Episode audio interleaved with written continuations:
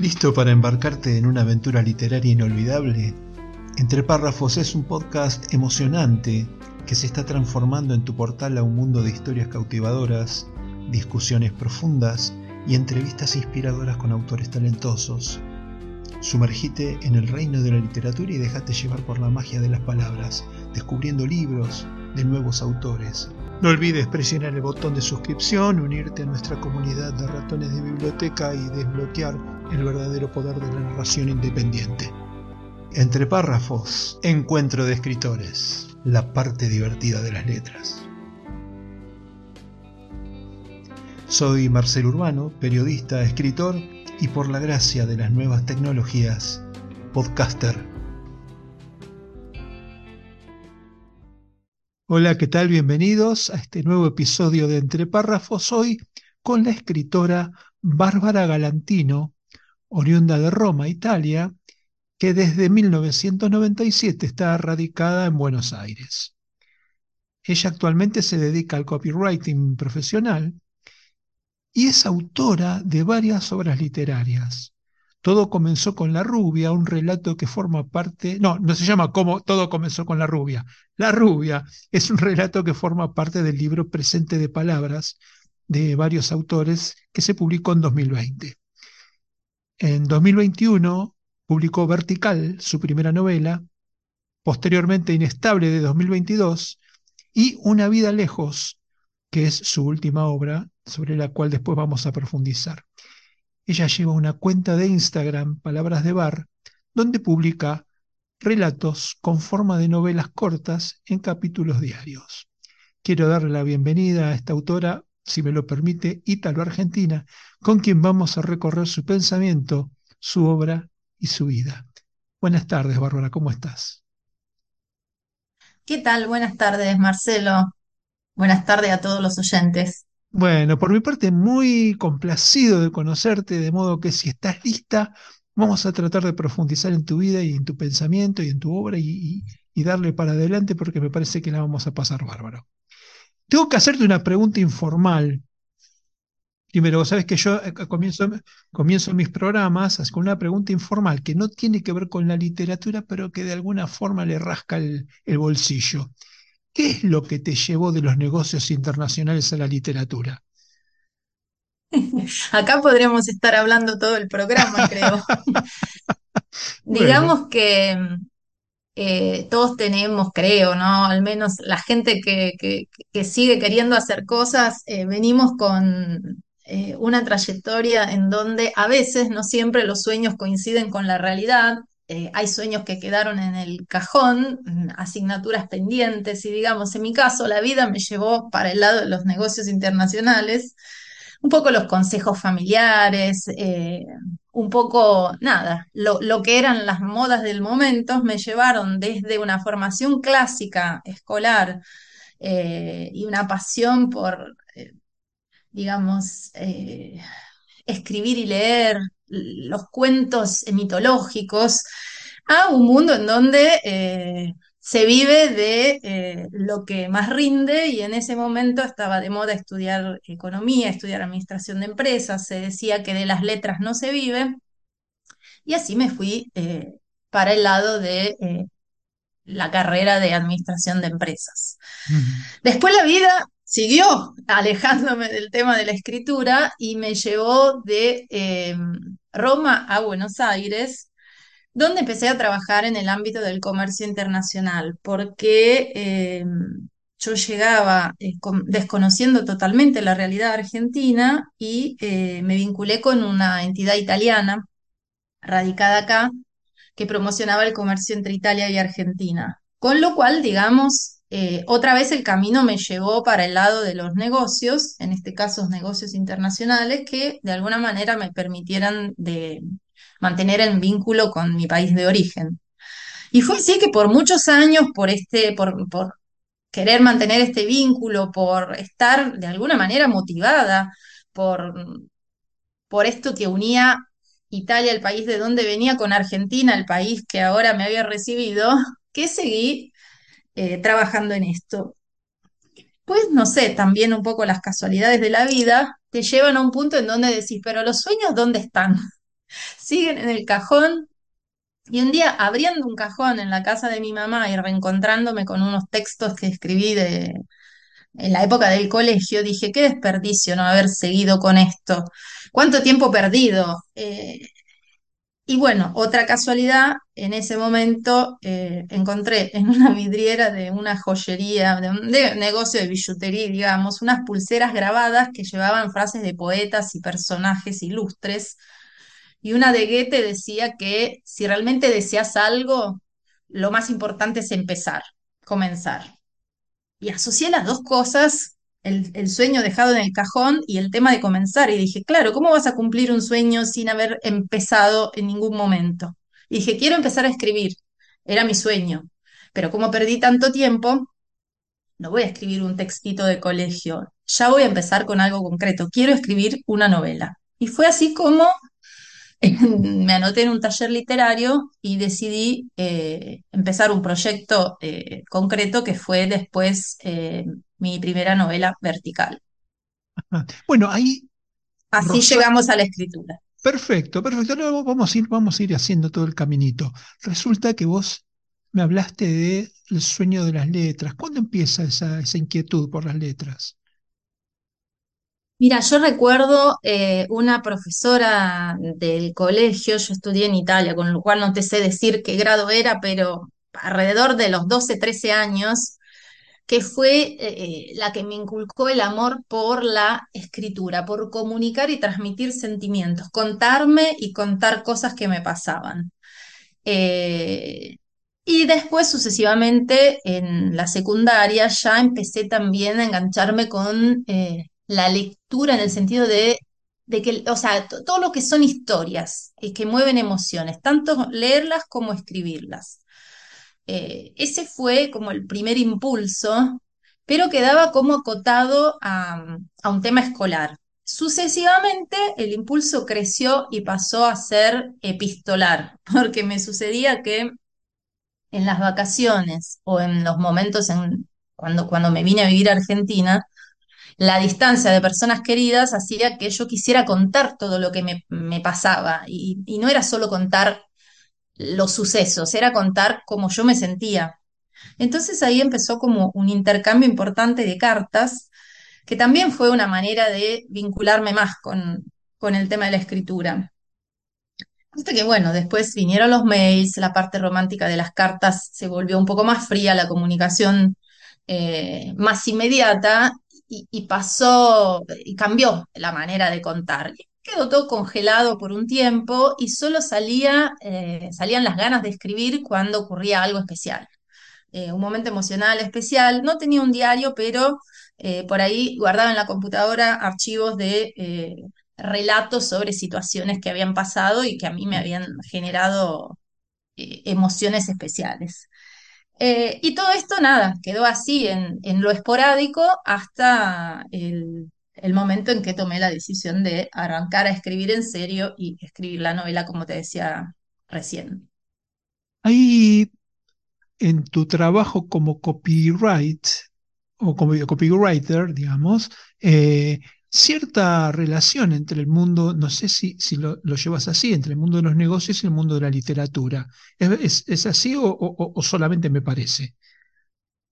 No, es así, es así, eh, porque de hecho, digamos, en el momento en que yo decidí dejar ese trabajo que mencionaba al principio, eh, que mantuve por muchos años, busqué algo que eh, estuviera vinculado con eh, el tema de la escritura, que era lo que más me estaba apasionando eh, e interesando últimamente.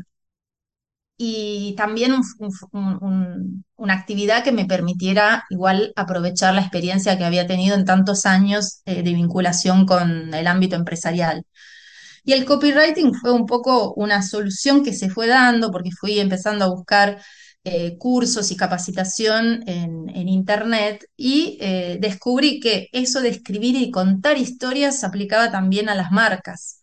Eh, promocionar una marca es emocionar al cliente, escribir un libro es emocionar al lector. La marca tiene, la empresa, la marca, empresa, producto, digamos, tiene una identidad y una voz, y el autor también tiene una identidad y una voz. Entonces, hay muchas cuestiones que se superponen. Obviamente, en el copywriting no está esa libertad de crear eh, como en la narrativa, pero es una manera de aplicar la escritura, el storytelling, esto de contar historias y de llegar al corazón de la otra persona para moverle algo que después en, en- en la parte esta de- del marketing es mover el deseo de comprar. Eh, pero de alguna manera eso sucede a través de las emociones, entonces el que escribe marketing también tiene que tener como el poder de, de conocer al- a su lector y encontrar la vuelta para entrar por el lado del corazón y de los sentimientos, que es lo que yo hago cuando escribo narrativa, porque quiero conmover, entre comillas, al lector, o sea, generarle algún, alguna emoción que haga que quiera seguir leyendo, que quiera identificarse con el personaje etcétera. Con lo cual sí, eh, tenés totalmente eh, razón eh, y hay un punto en donde las dos cuestiones de escritura se superponen. Bueno, y respecto de los géneros literarios, ¿cuál es tu género preferido? Mira, eh, yo soy muy del momento, es decir, no me descarto el terror, por ejemplo, no me gusta para nada, pero lo contemporáneo, romántico, eh, thriller, eh, Una buena historia policial, digamos. Una, una buena historia policial, eh, sí, siempre me atrapa, eso siempre me atrapa.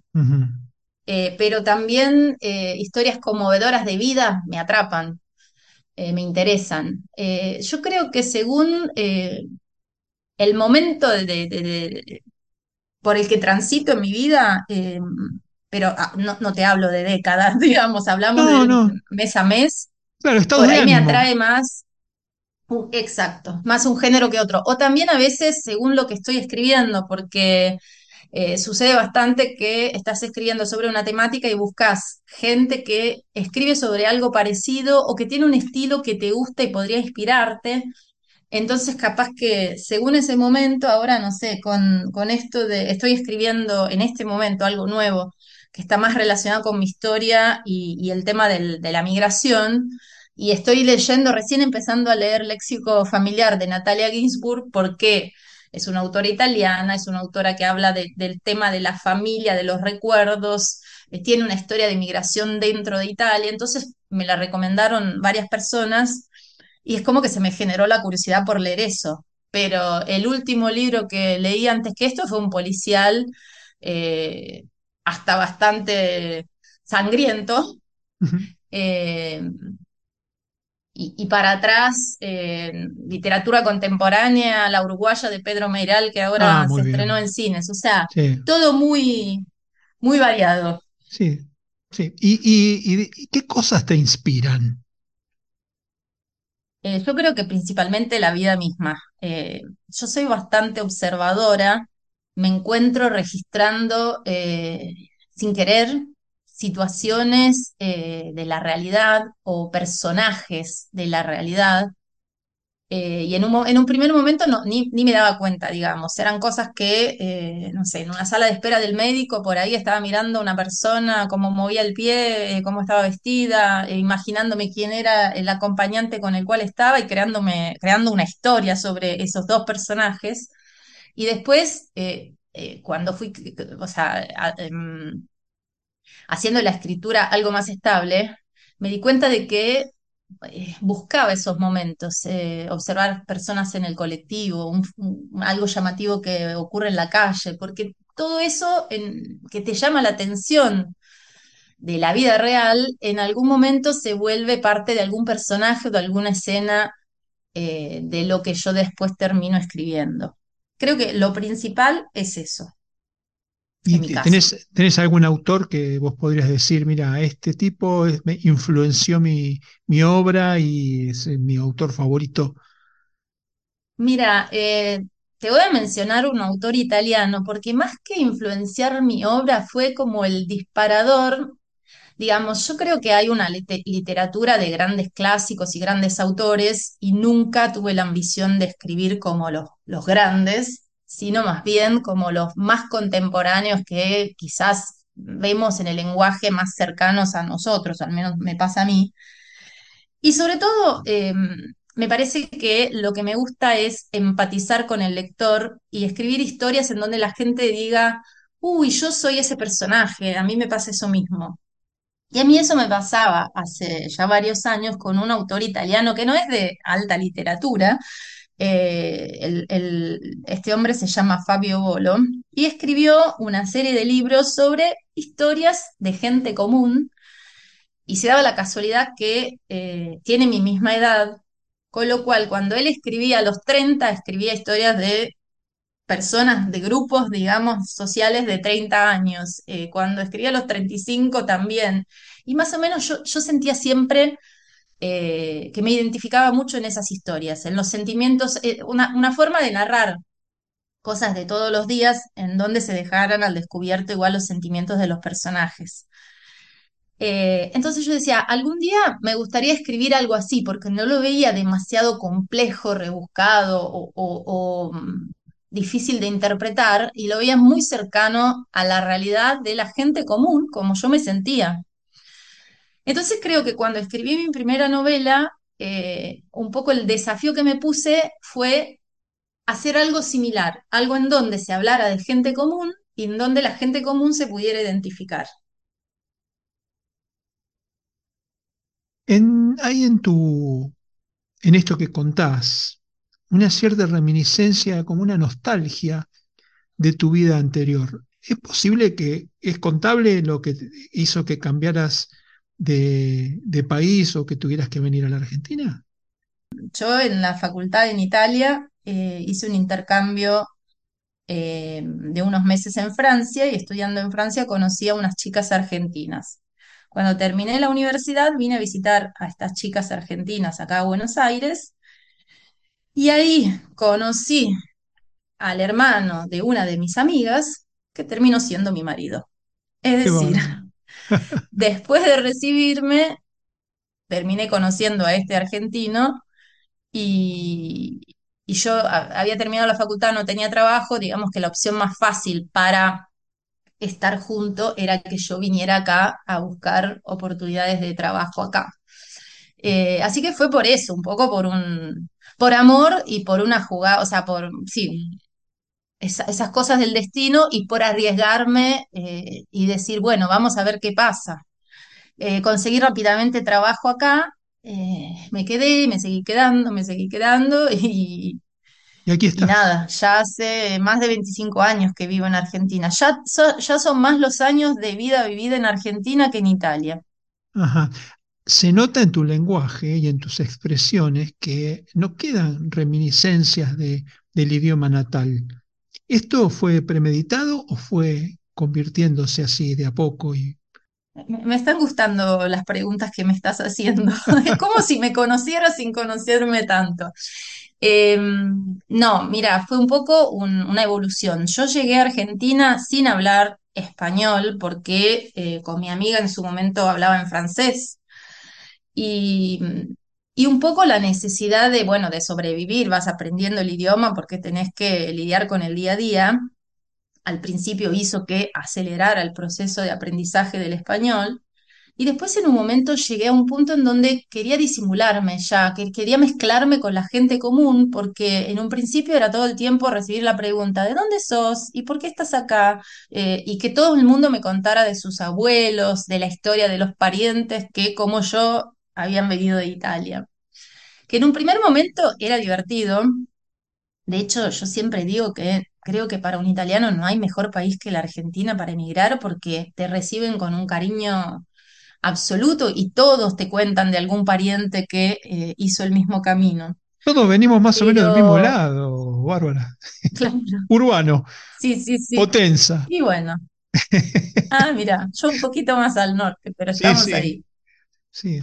No, lo, lo que, bueno, Em, yo recuerdo que mis abuelos se murieron hablando en italiano, o sea, no, no, ¿cómo decirlo? sí, No, no les costó, o, o no sé si les costó o no, se lo propusieron, eh, modificar su, su- adaptar su lenguaje al lenguaje, al español argentino, digamos, que además de ser un sí, castellano, es un castellano más bien qué sé yo, como somos todos, como somos los argentinos, digamos, un castellano este, ad hoc, digamos, ¿no? Y Sí, sí, claro, entonces este, y yo me, me planteo que cómo, cómo habrá sido tu adaptación que terminás escribiendo en italiano, en, en castellano, obras sí. literarias, ¿no? Obras literarias. O sea, has tenido que crecer hasta los 20 años, déjamelo decir así, más o menos, 18, 19, 20 años, en Italia con un idioma, con, un, con, una, con una carga dialéctica determinada, y luego transformarte en una literata argentina con un bagaje, con un, con un menú de palabras de cierta importancia. Vos tenés que tener un menú mucho más importante que cuando eras italiana. Y todo eso lo has adaptado y lo has adaptado. O sea, este, es como un- mucho laburo. Te debe haberte costado horrores. Mira, eh, es como que hay un, un proceso que va por dos lados. Por un lado, el tema inicial que te estaba comentando del eh, adaptarme a la vida acá, quererme mezclar a los demás y no, no ser diferente. Eh, y por otro lado, el perfeccionismo. O sea, eh, ya cuando estudié francés y viví en Francia, me gustaba tratar de hacerlo, o sea, que la pronunciación, que las palabras, que todo fuera lo mejor posible. Pero ahí no tuve tanto tiempo, estuve siete meses. Acá, con el pasar de los años, pude perfeccionar y perfeccionar. Yo, yo vengo de estudios clásicos, estudié griego y latín en el colegio, estudié con el diccionario al lado los cinco años de secundaria. Y eh, esa formación te, te, te enseña a Sí, encontrar la palabra correcta que va en el, en el correcto. lugar correcto. Abre la Esa cabeza, traducción que, claro. Entonces creo que eso mismo, esa gimnasia que hice, la apliqué también al aprendizaje del castellano. O sea, yo buscaba, no sé, lo que más me costó al principio era llevar y traer. Porque en Italia vos traes en vez que llevar, y no, no entendía la lógica. Y yo me la pasaba buscando y preguntándole a la gente por qué eso se dice así. Y, había cosas que la gente no me sabía explicar. Dice, no, porque es, la regla es así. Hasta que, digamos, la cabeza va encontrándole la vuelta y, aprende el mecanismo. Al día de hoy te digo que con esto de escribir eh, y publicar, descubro todavía cuestiones del idioma que en 25 años no, no había descubierto todavía, o palabras que capaz que ahora buscando sinónimos, investigando, digo, uh, esta palabra nunca la había escuchado. Eh, es un camino inmenso, pero a mí me encanta, o sea, eh, me gusta investigar la lengua, las palabras, las reglas. Eh, creo que esto es un poco la base. Y después, ¿por qué llegar a escribir en español? Un poco eh, fue porque cuando yo empecé a escribir fue antes de la pandemia, en un momento en donde no nadie imaginaba cursos a distancia, eh, talleres literarios por internet. Entonces, yo sentí que si tomaba la decisión de escribir un libro, iba a necesitar la ayuda de gente profesional, desde eh, docentes, digamos, hasta correctores y demás. Eh, por lo tanto, lo que tenía a mi alcance era en español. No, no, no era imaginable eh, hacer un curso con Italia o, que alguien eh, te diera soporte a distancia.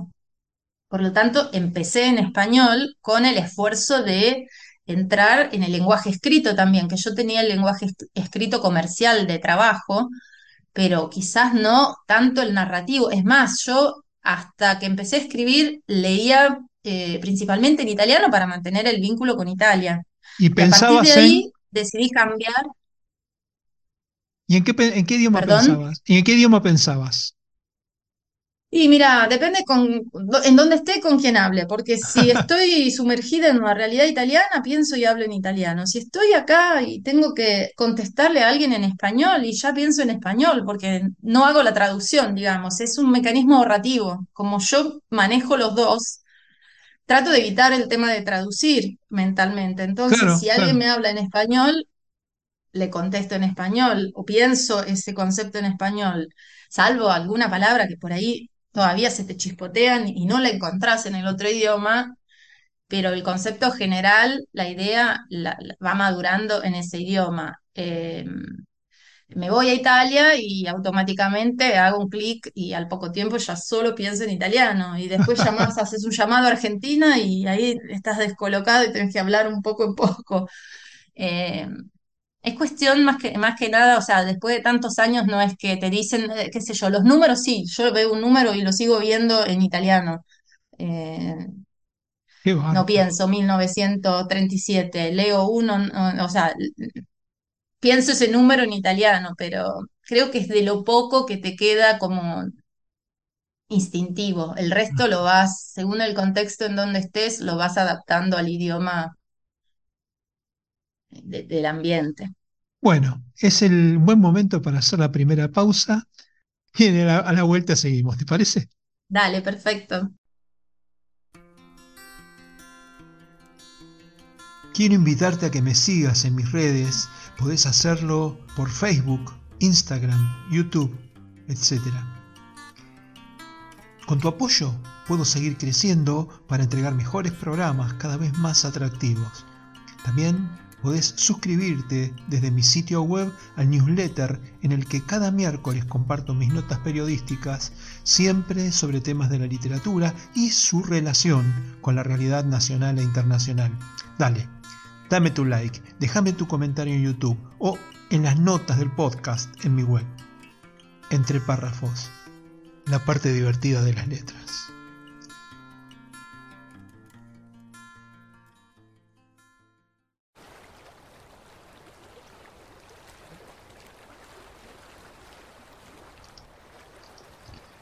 Los ritos mayores del agua. La novela juvenil escrita por Marcelo Gabriel Urbano. Todo comenzó con los conquistadores que invadieron estas tierras en 1573 y terminará en 2153 con una guerra sangrienta por el empobrecimiento y la privatización de los recursos naturales. A menos que los chicos puedan salvarnos. A menos que recuerden que el agua es el mensaje.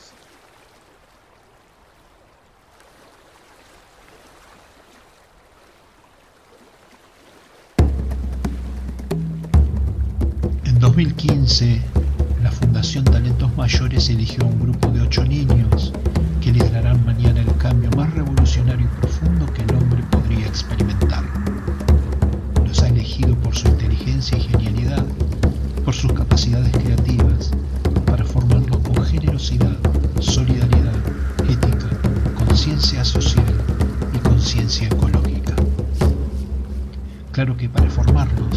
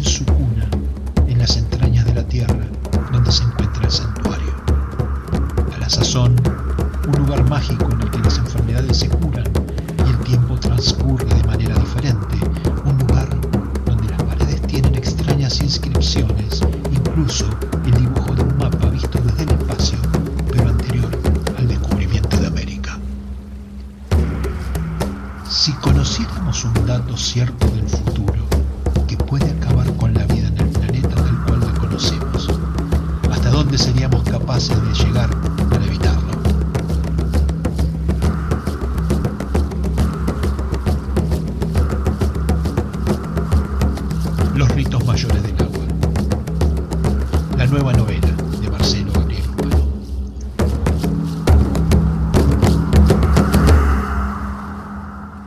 Ya está en preventa. Aprovechá hasta el 6 de octubre el 15% de descuento. Busca el enlace en el cuerpo de este post.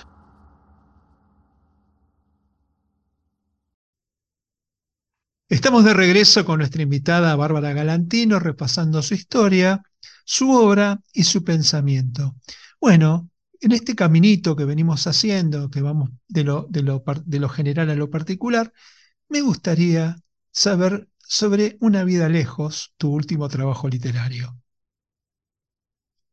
Bueno, Una vida lejos acaba de salir. Creo que eh, los ejemplares impresos me llegaron la semana pasada, si no estoy equivocada. Y es un trabajo que eh, tiene un, origen bastante especial, porque eh, vos dijiste cuando me presentaste que yo escribo también en una cuenta de Instagram relatos en capítulos diarios. Eh, eso fue una iniciativa que tomé cuando decidí publicar el primer libro y dije, este libro lo van a leer eh, pocos familiares y amigos, si, si no me Hablas de vertical, hablas de vertical, el primero. En esa época, claro, cuando publiqué Vertical, para llegar a un público que no fuera solo de amigos y conocidos, decidí abrir una cuenta de Instagram. Y eh, yo ya seguía al- algunas eh, escritoras contemporáneas eh, independientes que adoptaban este mecanismo de la publicación en capítulos diarios de historias cortas de mm, 2.200 caracteres, que es lo que te permite el posteo de Instagram. Eh, y me gustaba, yo leía historias de ese tipo. Entonces dije, bueno, para darme a conocer voy a empezar a publicar relatos de ese estilo. Obviamente son, se llaman instanovela por Instagram y porque son más instantáneas, o sea, no tienen la profundidad de una novela, tienen que ser mucho más ágiles, eh, todo más concentrado y ponele que en eh, 20, 25 capítulos ya tenés una historia entera.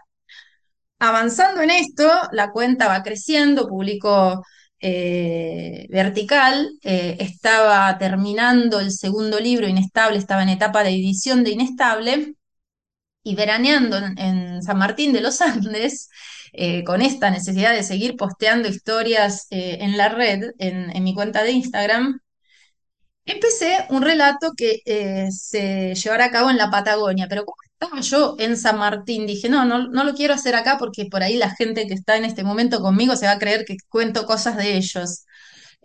Lo vamos a ubicar en un lugar más extremo, en el Chaltén, un pueblo diminuto en el que yo había estado eh, en dos oportunidades y que me había cautivado por ser tan eh, diferente a la realidad eh, urbana de una gran ciudad como Buenos Aires. O sea, no es un pueblo como puede ser Bariloche, San Martín, que ya es mucho más chico y, y patagónico y de montaña. Es eh, no sé, son, no sabría, 10 cuadras por eh, 8, eh, 1.500, 2.000 habitantes, eh, pero turismo de todo el mundo porque allá hay cerros eh, muy conocidos en, en el mundo de los escaladores alpinistas andinistas. Una realidad muy, muy diferente, unos paisajes bellísimos y ahí viví situaciones muy extremas y muy distintas a mi realidad. Trekking eh, en lugares donde no había señal de teléfono, eh, dos días totalmente lejos de la realidad sin enterarte de nada, eh, acampar, eh, nada, toda una serie de cosas que, eh, como te decía al principio, son esas experiencias de vida que, te impactan, quedan grabadas y que en algún momento vuelven a ser fuente de inspiración. Entonces, volviendo para atrás, eh, necesitaba escribir una historia para postear en redes, eh, quería que se llevara a cabo en la Patagonia, decidí que fuera en el Chaltén, inventé una historia eh, que tenía algo en común conmigo, una mujer que deja su lugar de origen para irse a vivir a otro, pero otro muy extremo, y ahí podía enriquecer el relato con esta cuestión del lugar que tanto me había impactado. Y surge una instanovela que se llamaba Una vida lejos, que no sé, no recuerdo ahora cuántos capítulos fueron, pero fue como eh, el esqueleto de la novela que publiqué ahora. Eh, ¿qué quiere decir? Que la historia en sí, más o menos, tenía un desarrollo muy superficial, o sea, esta mujer se traslada al sur eh, hace amistad con una de las personas que viven en el pueblo, que la ayuda a introducirse en esa realidad y, a soportar las dificultades de, estar sola en un, entorno totalmente ajeno a, lo que ella estaba acostumbrada. Y también conoce a un personaje eh, masculino eh, que le genera intriga, fascinación, eh, una serie de situaciones de atracción, pero todo enmarcado en este contexto natural que si no estuviéramos en ese pueblo tan extremo quizás no tendría sentido toda la historia. Eh, todo esto, nada, eh, tiene su desarrollo en esos pocos capítulos online y cuando termina la historia, eh, las, las personas que me siguen en la cuenta, que suelen comentar capítulo por capítulo, me escribían, ay, este, no queremos que termine, escribí más, ¿por qué no escribís una novela sobre esto? Todas cosas que como quedaron un poco ahí, pero la historia me había enganchado mucho. Y, cuando terminé la edición de la novela anterior, Inestable, dije, necesito seguir avanzando y seguir escribiendo. Eh, ¿Qué proyecto puedo sacar? Y me pareció que eh, podía ser interesante trabajar eh, esa historia que ya tenía un principio y un final y un desarrollo muy rápido y profundizar a los personajes, las vivencias, contar hechos nuevos que no estaban obviamente narrados en, en Instagram y escribir eh, propiamente una novela. Y así nace Una vida lejos y ha sido un- una vida lejos novela y ha sido una experiencia eh, muy distinta a las anteriores, porque yo en mis dos novelas anteriores empecé a escribir sin saber a dónde iba la historia. Yo soy muy de escribir de impulso, eh, no, no, hago esquema de hacia dónde va el relato, porque siento que los personajes crecen conmigo a medida que voy escribiendo. Y en este caso fue una experiencia distinta porque yo ya sabía cuál era el final de la historia pero no sabía qué nivel de profundidad iban a tomar los personajes en el desarrollo. Entonces fue más fácil por un lado a nivel de trama y al no tener que reajustar la trama, creo que el proceso me dio la posibilidad de profundizar más a los personajes. ¿Sacaste alguna, Eh, alguna, al- alguna enseñanza del, de este, de esta, de este cambio de, de paradigma en la forma de escribir? Es decir, eh, por un lado, primero tenías una- unas novelas donde te dejabas llevar por el personaje y por el otro, una que, te, eh, que tenía un esquema. ¿Te dejó alguna enseñanza ese cambio? ¿Vos la próxima la escribirías con un esquema o seguirías probando con, con que el personaje se vaya haciendo y que se, abra camino? mira, creo que eh, esta, nueva forma de escribir es mucho más fácil, como te decía, saber hacia dónde vas a ir o hasta dónde va a llegar la historia facilita mucho el resto del camino, pero a su vez yo no puedo planificar tanto. Entonces creo que el aprendizaje es un mix de las dos formas, es decir, tratar de ver hacia dónde va la historia, porque eso es menos pérdida de tiempo, menos improvisación, pero a su vez dejarte llevar por el personaje. O sea, si el personaje en un momento se sale del libreto y, y de ese esquema que se viene dando, sabiendo que tenés que llegar igual a ese final, eh, darle la libertad de moverse, modificar un poco la historia. Eh, esto es lo que me está ocurriendo ahora. Yo estoy escribiendo ahora una novela mucho más eh, autorreferencial sobre un tema relacionado con la migración. Sé más o menos cómo es el, el camino, pero el personaje a medida que lo escribo eh, me está llevando para Te va, lugares tala- te que va taladrando no la cabeza. Sí, sí, sí. Hasta han surgido historias que después quedan, o sea, eh, nosotros en el taller al que yo voy eh, hablamos mucho de podar, porque a veces cuando escribís así de impulso uno escribe de más, pero no se tira nada de todo eso. Vos vas podando, cortando y almacenando, lo que sobra queda como en una alcancía y quizás es eh, material para una historia futura. es verdad. Entonces a veces me, surgen estos brotes que digo, no, no, para acá eh, la historia se fue estudiando un personaje, me salió una historia nueva, pero no va. Bueno, va a la alcancía, volvamos atrás. Y ahí volvemos al personaje principal, a su interacción con este segundo personaje que tuvo un desarrollo aparte, pero que se tiene que volver a encarrilar.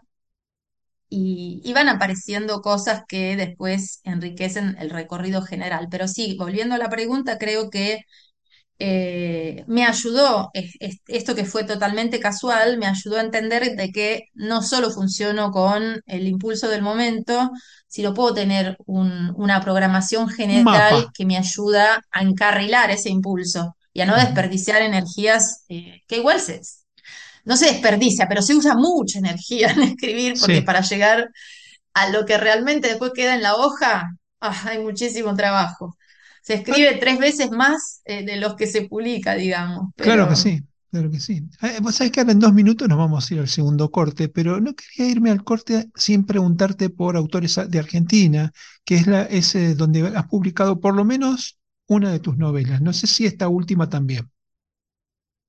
No, esta última la, autopubliqué eh, integralmente, o sea, sin editorial. La ah, terminé fuiste, la, imprenta. Muy bueno, igual que yo. Sí. Hiciste lo mismo que yo. Ah, bien.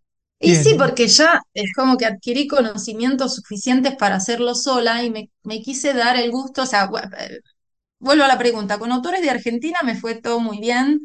Eh, me parece que es un editorial que para alguien que arranca una experiencia de autopublicación, eh, tienen todo lo necesario para allanarte el camino.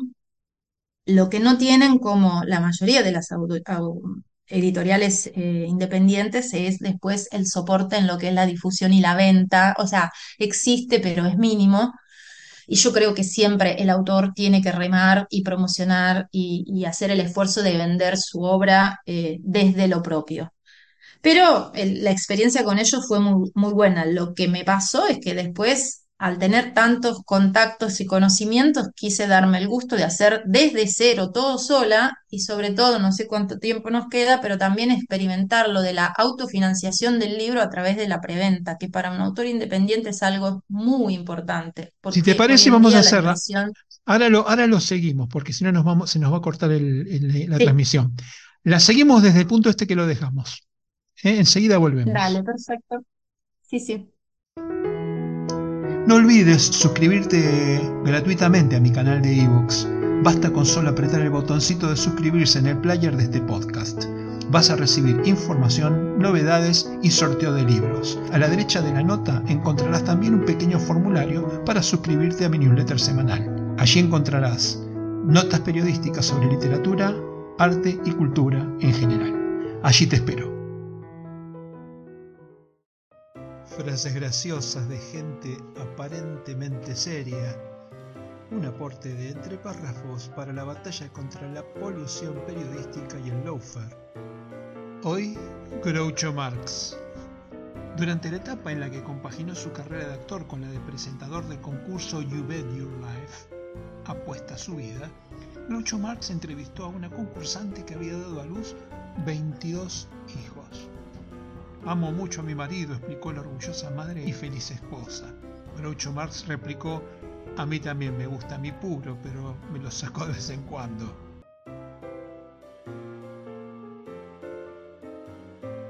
La frase de hoy, fuera del perro, un libro es probablemente el mejor amigo del hombre.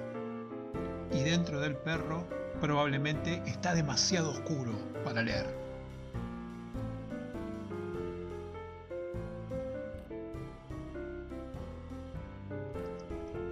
Frases graciosas de gente aparentemente seria en entre párrafos la parte divertida de las letras.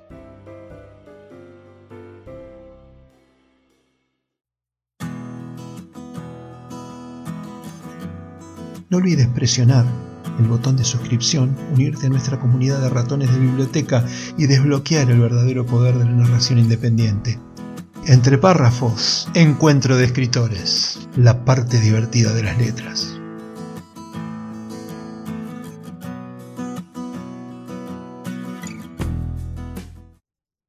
Estamos de regreso con nuestra invitada Bárbara Galantino, con quien empezamos a recorrer el tramo final del episodio de hoy. Y nos había quedado calentito el tema de la autopublicación y de la autofinanciación. Entonces, eh, esto de publicarse uno mismo requiere después de alguna técnica que vamos a, pasar a un segundo plano. Pero dejamos en autofinanciación y en la preventa. Vamos con ese tema, por favor. Sí, eh, lo que te contaba es que como los costos de publicación hoy en día están eh, subiendo cada vez más por el tema de la inflación, del costo del papel, el cambio con el dólar, eh, un poco la idea de autopublicarme se debió también a que cuando vos publicás con una, editorial, eh, eh, tenés que dar una seña en el momento en el que eh, empezás, el- o sea, firmás el contrato normalmente un 50%, con lo cual tenés que contar con el capital disponible.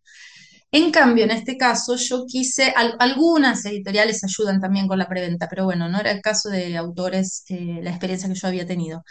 En este caso, al tener ya una pequeña comunidad de lectores, eh, seguidores en Instagram y la experiencia de dos libros más, dije, voy a intentar eh, publicar este libro cotizando eh, la impresión, pero lanzando una preventa, es decir, una venta anticipada del libro sin que estuviera impreso, a un precio más ventajoso, obviamente, para el que quisiera comprarlo con un plazo de entrega pautado, en este caso eran unos 20 días más o menos, para tratar de recaudar anticipadamente el dinero necesario para pagar la impresión. Y la verdad que eh, me fue muy, muy bien, eh, un poco por, por esto de ya tener eh, una comunidad lectora consolidada, con lo cual había gente que estaba esperando este libro, eh, y un poco también creo yo por haber trabajado el nicho eh, de la Patagonia, del Chaltén, de los amantes de la naturaleza, porque empecé a difundirlo también a través de personas que estuvieran relacionadas con esa realidad. Y, como te decía, es un lugar muy extremo, es un, es- es un lugar que genera sensaciones especiales y yo creo que la gente que va a ese lugar y se enamora del lugar tiene algo especial. Entonces se genera como una magia y un entorno en donde el que estuvo quiere volver a hacer cosas relacionadas con eso. Y me ha pasado que cuando publiqué la portada, por ejemplo, mucha gente me dijo, ay, yo viajé, me enamoré de ese lugar, ay, quiero leer esa historia porque quisiera volver y no puedo, ay, yo soñé con irme a vivir allá y no pude, entonces quiero leer tu historia. Entonces, bueno, se dieron estas dos cosas, la comunidad preexistente y gente que se sumaba por eh, haber yo investigado y promocionado un poco en el ámbito de la gente que eh, hacía turismo de montaña, turismo en la Patagonia. Fue ese post tuyo que dijiste 70 libros en 10 días. Ese libro, sí, 70 libros en 10 días. Te, te confieso que eh, metí una pequeña publicidad de Instagram, no lo vamos a negar, pero es un dinero eh, que relacionado con los ingresos, o sea, está incluido en el presupuesto a cubrir sí, eh, y es irrelevante, es más o menos el costo de un libro lo que invertí en eso. sí. Eh, pero me acercó quizás la gente que eh, al ver la portada y la foto de la Patagonia y del Chaltén dijo, ese es el, mi lugar soñado, yo quiero leer ese libro. En esos 10 días, desde que lancé la preventa, que fue un sábado, hasta que la estiré un día más a un lunes, porque me habían quedado un par de personas que sí iban a abonar, pero no llegaban y no sé qué, y dije, bueno, hagamos que sea para todos. Eh, vendí 70 libros, un número redondo que digo, que queda mentira, pero no, es real. Eh, armé un formulario de preventa, una planilla Excel, con lo cual yo en el Excel tengo el, el nombre, el apellido, los datos de todas las personas eh, y, pude pagar eh, la primera cuota de la impresión y mientras tanto seguir insistiendo y machacando y llegar también a, eh, a, a- a- cubrir el costo de impresión del libro. Obviamente el libro tiene otros costos que son la edición, la corrección, la maquetación, con lo cual no, no cubrí la inversión total todavía, pero lo de impresión sí, o sea, no tuve que desembolsar dinero mío en el momento de ir a pagar a la imprenta y retirar los ejemplares.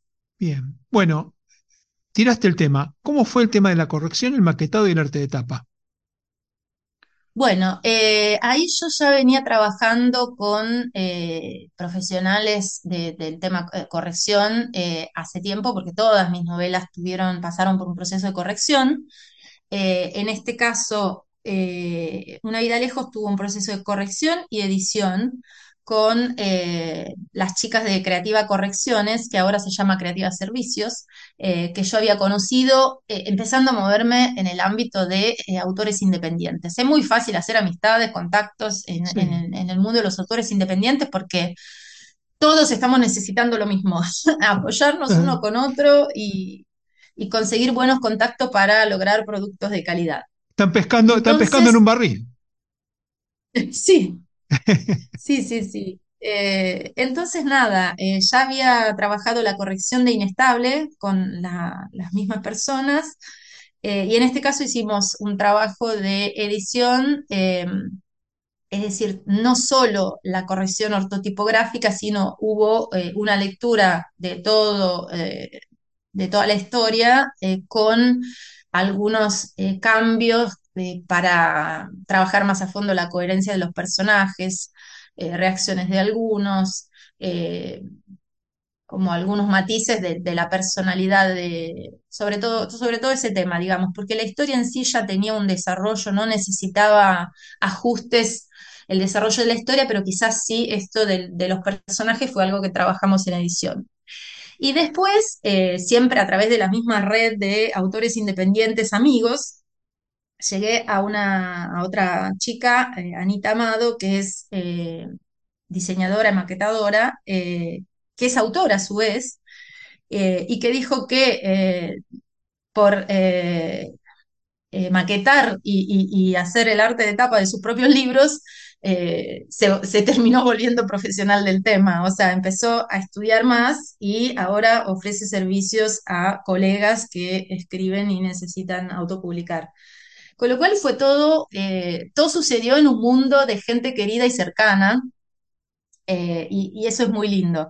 Pero quiero agregar algo más relacionado con la portada, porque si bien eh, el diseño lo, lo logramos con Anita, eh, hubo una gestión con un fotógrafo eh, especialista, digamos, en, la zona, en el Chaltén, un fotógrafo Luciano Bacci, que organiza trekking fotográficos allá, o sea, lleva personas a sacar fotos entre las montañas que con- con- contacté a través de la red, tirándome el lance, a través de otro llego eh, a esta opción, porque yo quería una foto muy impactante, porque para mí, digamos, acá viene la, parte del marketing, la experiencia del marketing eh, de, toda la vida y de los libros. Eh, la portada para mí es clave. Hay muchos libros que se venden por la portada más que por el contenido, o yo misma soy una compradora que si la portada me llama, entro y compro el libro.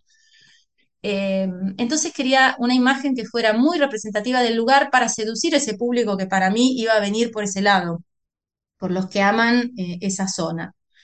Eh, y di con esta persona, con Luciano, que muy amablemente me ofreció su trabajo eh, por amor al arte, un arte, o sea, eh, eh, por compartir este amor al arte, porque, digamos, para él no era ningún negocio regalarme una foto, pero a su vez entendía el proceso creativo del, autor autopublicado, como a él le habrá pasado en muchas circunstancias con sus fotografías. Entonces hicimos como una, una alianza un acuerdo de promoción recíproca, no sé, él me terminó regalando las fotos y yo me, me reencariñé con la promoción de todo lo que hace. Si fuera por mí, me iría yo misma al viaje que hace ahora en noviembre para sacar fotos de la, de la zona. Eh, y la verdad que creo que fue un golazo, porque la portada, después hicimos un trabajo con Anita para eh, agregarle la figura de la mujer que, que aparece en la portada, eso no es parte de la foto, pero eh, si te mostrara todas las fotos que vi y todas las opciones que estuvimos evaluando para encontrar una perspectiva, los colores, eh, sobre todo la perspectiva, eh, es como algo, el- parir la portada es un proceso, eh, yo creo que le pasa a muchos autores, es difícil porque vos lo tenés en la cabeza, sabés el mensaje que, que tiene adentro toda tu obra pero reducirlo a una sola foto, a una sola imagen, es dificilísimo. Entonces, cuando me mandó esta foto, después de otras, muchas, varias, eh, y vi esta perspectiva como del río, las vueltas, eh, la impactante montaña la lejos, Nevada, sí, ¿no? Sí, sí, es muy sí, sí, impactante, muy impactante. La estoy viendo en este momento. Me pareció que, quedaba con el mensaje de esta vida lejos, de cómo son las vueltas de la vida, de cómo parece muy lejos, pero vos estás sumergido en el contexto. O sea, es difícil de, de explicar, eh, pero bueno, fue como un flashazo. Dije, es esta, esta es la foto. Y a partir de ahí empezamos a trabajar después eh, el personaje humano, porque si no parecía una, casi un libro turístico. Si, si dejás la foto sola y no le pones un toque de humanidad, Sí, eh, corres el riesgo de irte para el lado del, del- del turismo o otro concepto. Había visto algunas otras fotos que parecían estas de bienestar, eh, introspección, el, el agua y el río, que parecían otros mensajes. Bueno, y después trabajamos la tipografía, los colores. eh, sí, la verdad que hay mucho. Cuando, cuando el libro crees que está terminado, hay mucho más todavía para trabajar. Bueno, y ahí nos diste algunas pistas sobre marketing. Ya sabemos que vos trabajás en el mundo del marketing o que venís de ahí también, del negocio internacional. Y bueno, me falta preguntarte cómo te las arreglás con las redes, si todo lo que haces lo haces vía redes o haces alguna cosita más. Medio nos insinuaste que habías metido algo de publicidad. Cuéntame todo ese proceso. Sí, eh, yo elegí Instagram como red principal eh, y eh, considero que ya le dedico mucha energía, con lo cual para el tema de la escritura na- narrativa para mis libros no uso otras redes, eh, salvo algún video que subo a YouTube también, porque a veces es más fácil compartirlo a través de links de YouTube. Eh, por cada libro, por ejemplo, yo hice un book trailer que hago yo personalmente, que sería como el tráiler del libro en vez de la película. Es decir, son imágenes con textos que resumen eh, lo que sucede en el libro, como la sinopsis narrada a través de imágenes. Y eso, eh, en ese caso usé también, usé Instagram, los Reels, pero también YouTube porque te permite más facilidad de transmitir el link de YouTube y que más personas lo puedan ver. Un poquito más Eh, largo pero los, eh, videos, ¿no? Como para poder comunicar sí, en realidad uso lo mismo, pero a veces hay gente que te dice, yo no tengo Instagram, no lo puedo ver. En cambio, nadie se bloquea. Eh, mentira, o sea, vos, aunque no tengas Instagram, podés ver el, el reel, pero hay gente que se, se traba con eso. Eh, en cambio, si le decís, te mando el link de YouTube, nadie se hace problema. Saben que pueden Sí. verlo y entran. La gente más grande, quizás que no está tan familiarizada con Instagram. Entonces, bueno, uso ambas, pero a lo que le, pongo sangre, sudor y lágrimas es eh, a Instagram. Y hago todo sola, aprendí a usar Canva para diseñar, eh, CapCut, herramienta de armado de videos, o sea, todo autodidacta. Yo no soy demasiado tecnológica, pero después la necesidad hace que uno eh, se demaña y empiece a practicar y nada, y las cosas vayan saliendo cada vez mejor. Eh, pero eh, es mucha energía lo de la red, sobre todo porque yo creo que para crecer lo que tuve que hacer es ofrecer contenido gratuito. Y el contenido gratuito es algo que de alguna manera, o sea, es un costo personal importante porque son muchas horas de trabajo no rentado, eh, que en este caso dio sus frutos, porque esta preventa eh, no hubiera sido posible sin eh, estos años de trabajo en la cuenta. Entonces creo que es eso, es remar mucho eh, para resultados pequeños, eh, pero que en, en algún momento llegan. Yo creo que perseverar eh, es fundamental. He tenido momentos de, de- de bajón terrible y ahora estoy en un momento de felicidad porque digo, al fin eh, todo lo sembrado da eh, su cosecha. Empieza a Eh, sé que solo... ¿Cómo? empieza a dar frutos.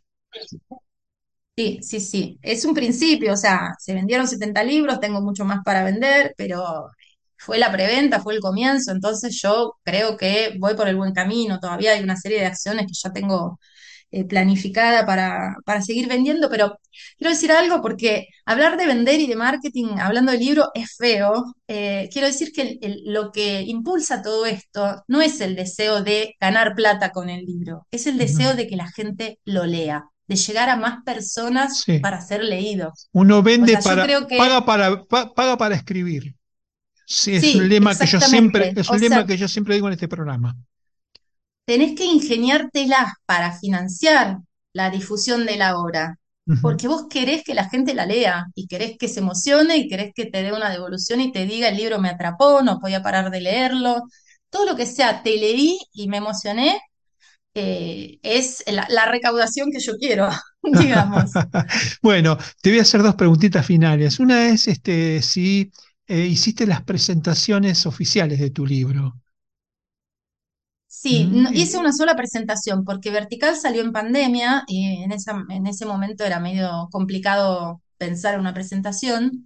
Entonces, en marzo de este año hice una presentación que se llamó Quiero brillar como una estrella, en realidad fue la presentación de los dos libros, Vertical e Inestable. Inestable salió en diciembre, esto fue en marzo pero fue como una narración de mi camino en la escritura. Yo empecé a contar cómo había empezado a escribir, quién soy, eh, me eché humor para que la gente que- que fuera, no sé, quedara dormida eh, con la temática. Eh, invité a algunos amigos escritores a leer parte de mis textos eh, o a interactuar conmigo para hacer más dinámico el evento. Y ahí presenté un poco esto de que fue ¿Dónde lo fue mi hiciste? camino lo hice en un café literario en Palermo, Momo, en Palermo, perdón, en Caballito, Momo Café. Bien. Eh, y eh, nada, aproveché y presenté los dos libros. Y, pero fue como la mi historia eh, en, en la escritura, digamos, en el camino de la escritura. Y ahora para Una vida lejos, eh, todavía no sé bien qué, qué fecha tendrá la presentación, seguramente voy a hacer algo, pero me gustaría hacer algo eh, en un marco también de turismo, con imágenes, eh, con algo que haga que el que Tengan participa se sienta, ¿cómo? remi- reminiscencias patagónicas, algo que, que, que lleve a la gente de viaje a la Patagonia. Claro, viste que ahora van, están de moda las muestras inmersivas, Van Gogh y esas que Sí, te rodean de las imágenes y te sentís que estás metido en el cuadro. Bueno, yo quisiera tener fotos eh, y que la gente sintiera cómo es estar en ese lugar. Eh, así que me parece que me va a llevar un tiempito la organización. Eh, y aprendí también que no, no es que por haber lanzado el libro hoy, la, presentación tiene que ser mañana. Yo puedo hacerla en el momento en que más me convenga y es más, la presentación también es otra herramienta de llegar a más personas, con lo cual se puede aprovechar un momento en donde ya pasó el pico, eh, este, por ejemplo, de la preventa y, y sucesivo, y, y relanzar eh, y, acercar, y hacer que se acerque más gente eh, con este evento al, al libro y, bueno, a conocerme y demás. Bueno, y te queda después hacer la versión en ebook y subirlo a Amazon para que la gente del exterior te lo pueda Sí, comprar. esta Bien, vez lo voy a hacer porque no lo hice con los dos libros anteriores, pero es el proyecto sigue con esto, de bien. pasar a una versión ebook. Bueno, como sé que nos quedamos sin tiempo, me, me van a quedar un montón de preguntas, pero al menos recordanos dónde se pueden comprar tus libros, cómo tienen que hacer los lectores para juntarse con ellos y los datos de tus redes sociales para que la gente tome nota. De todos modos, igual te aviso que yo en la nota de la que va a salir la semana que viene, ahí van a estar todas estas cosas que vos nos contás ahora. Mm, el- la, direc- la Perfecto. Eh, dirección de Instagram la voy a poner y, este, y, y dónde comprar los libros. mira, yo eh, todo se canaliza a través de la cuenta de Instagram que es arroba palabras de bar. eh, porque ahí en el, en el link de la biografía está tanto el link de compra de Una vida lejos eh, como eh, dónde encontrar los otros libros. Así que diría que la mejor manera es eh, mandarme un mensaje directo por Instagram o entrar al link de la biografía y buscar cómo comprar Una vida lejos, cómo comprar... En realidad en cómo comprar Una vida lejos está también cómo comprar los otros libros. Sí, yo me metí en Eh, tu Linktree, más está, está muy prolijo, es muy, muy fácil llegar. Así que Sí, este, está creo bueno, que está es el, bueno. el- la mejor manera. Bien. Bueno, Bárbara, ha sido un verdadero placer, un gusto. Hemos pasado bárbaro, lástima que, bueno, por razones este, que ajenas a ti, hemos este, tenido que acortar un poquito la, entrevista, pero ha sido verdaderamente maravilloso escucharte y de veras este, muy lindo como inspiración para otros escritores, todo esto de meter garra y hacer todo por la fuerza de uno mismo, ¿no? Sí, sí, yo creo que se puede. Eh, el mensaje para todos los que escriben es que comiencen y que no se detengan, eh, los obstáculos se pueden superar y, es un camino eh, que enriquece muchísimo. Se conocen muchas personas valiosas.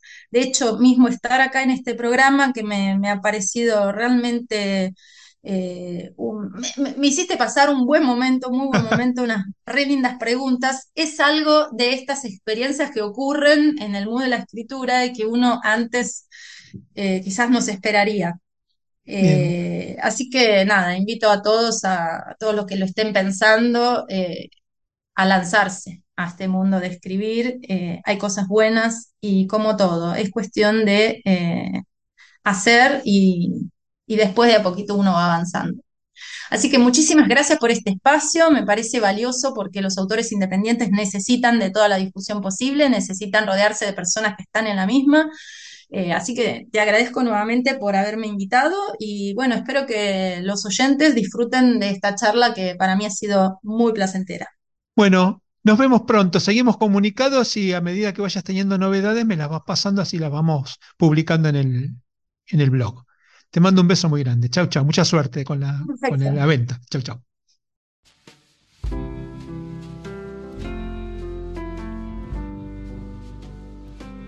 Hasta aquí, entre párrafos, Encuentro de Escritores. Un podcast emocionante sobre literatura independiente. Aquí estarás descubriendo libros donde las palabras cobran vida y las emociones desbordan. Unite a nuestra comunidad y descubrí la magia de la literatura en cada episodio. Suscríbete ahora y comienza tu viaje literario. Soy Marcelo Urbano, periodista, escritor y por la gracia de las nuevas tecnologías, podcaster. Te espero en el próximo programa.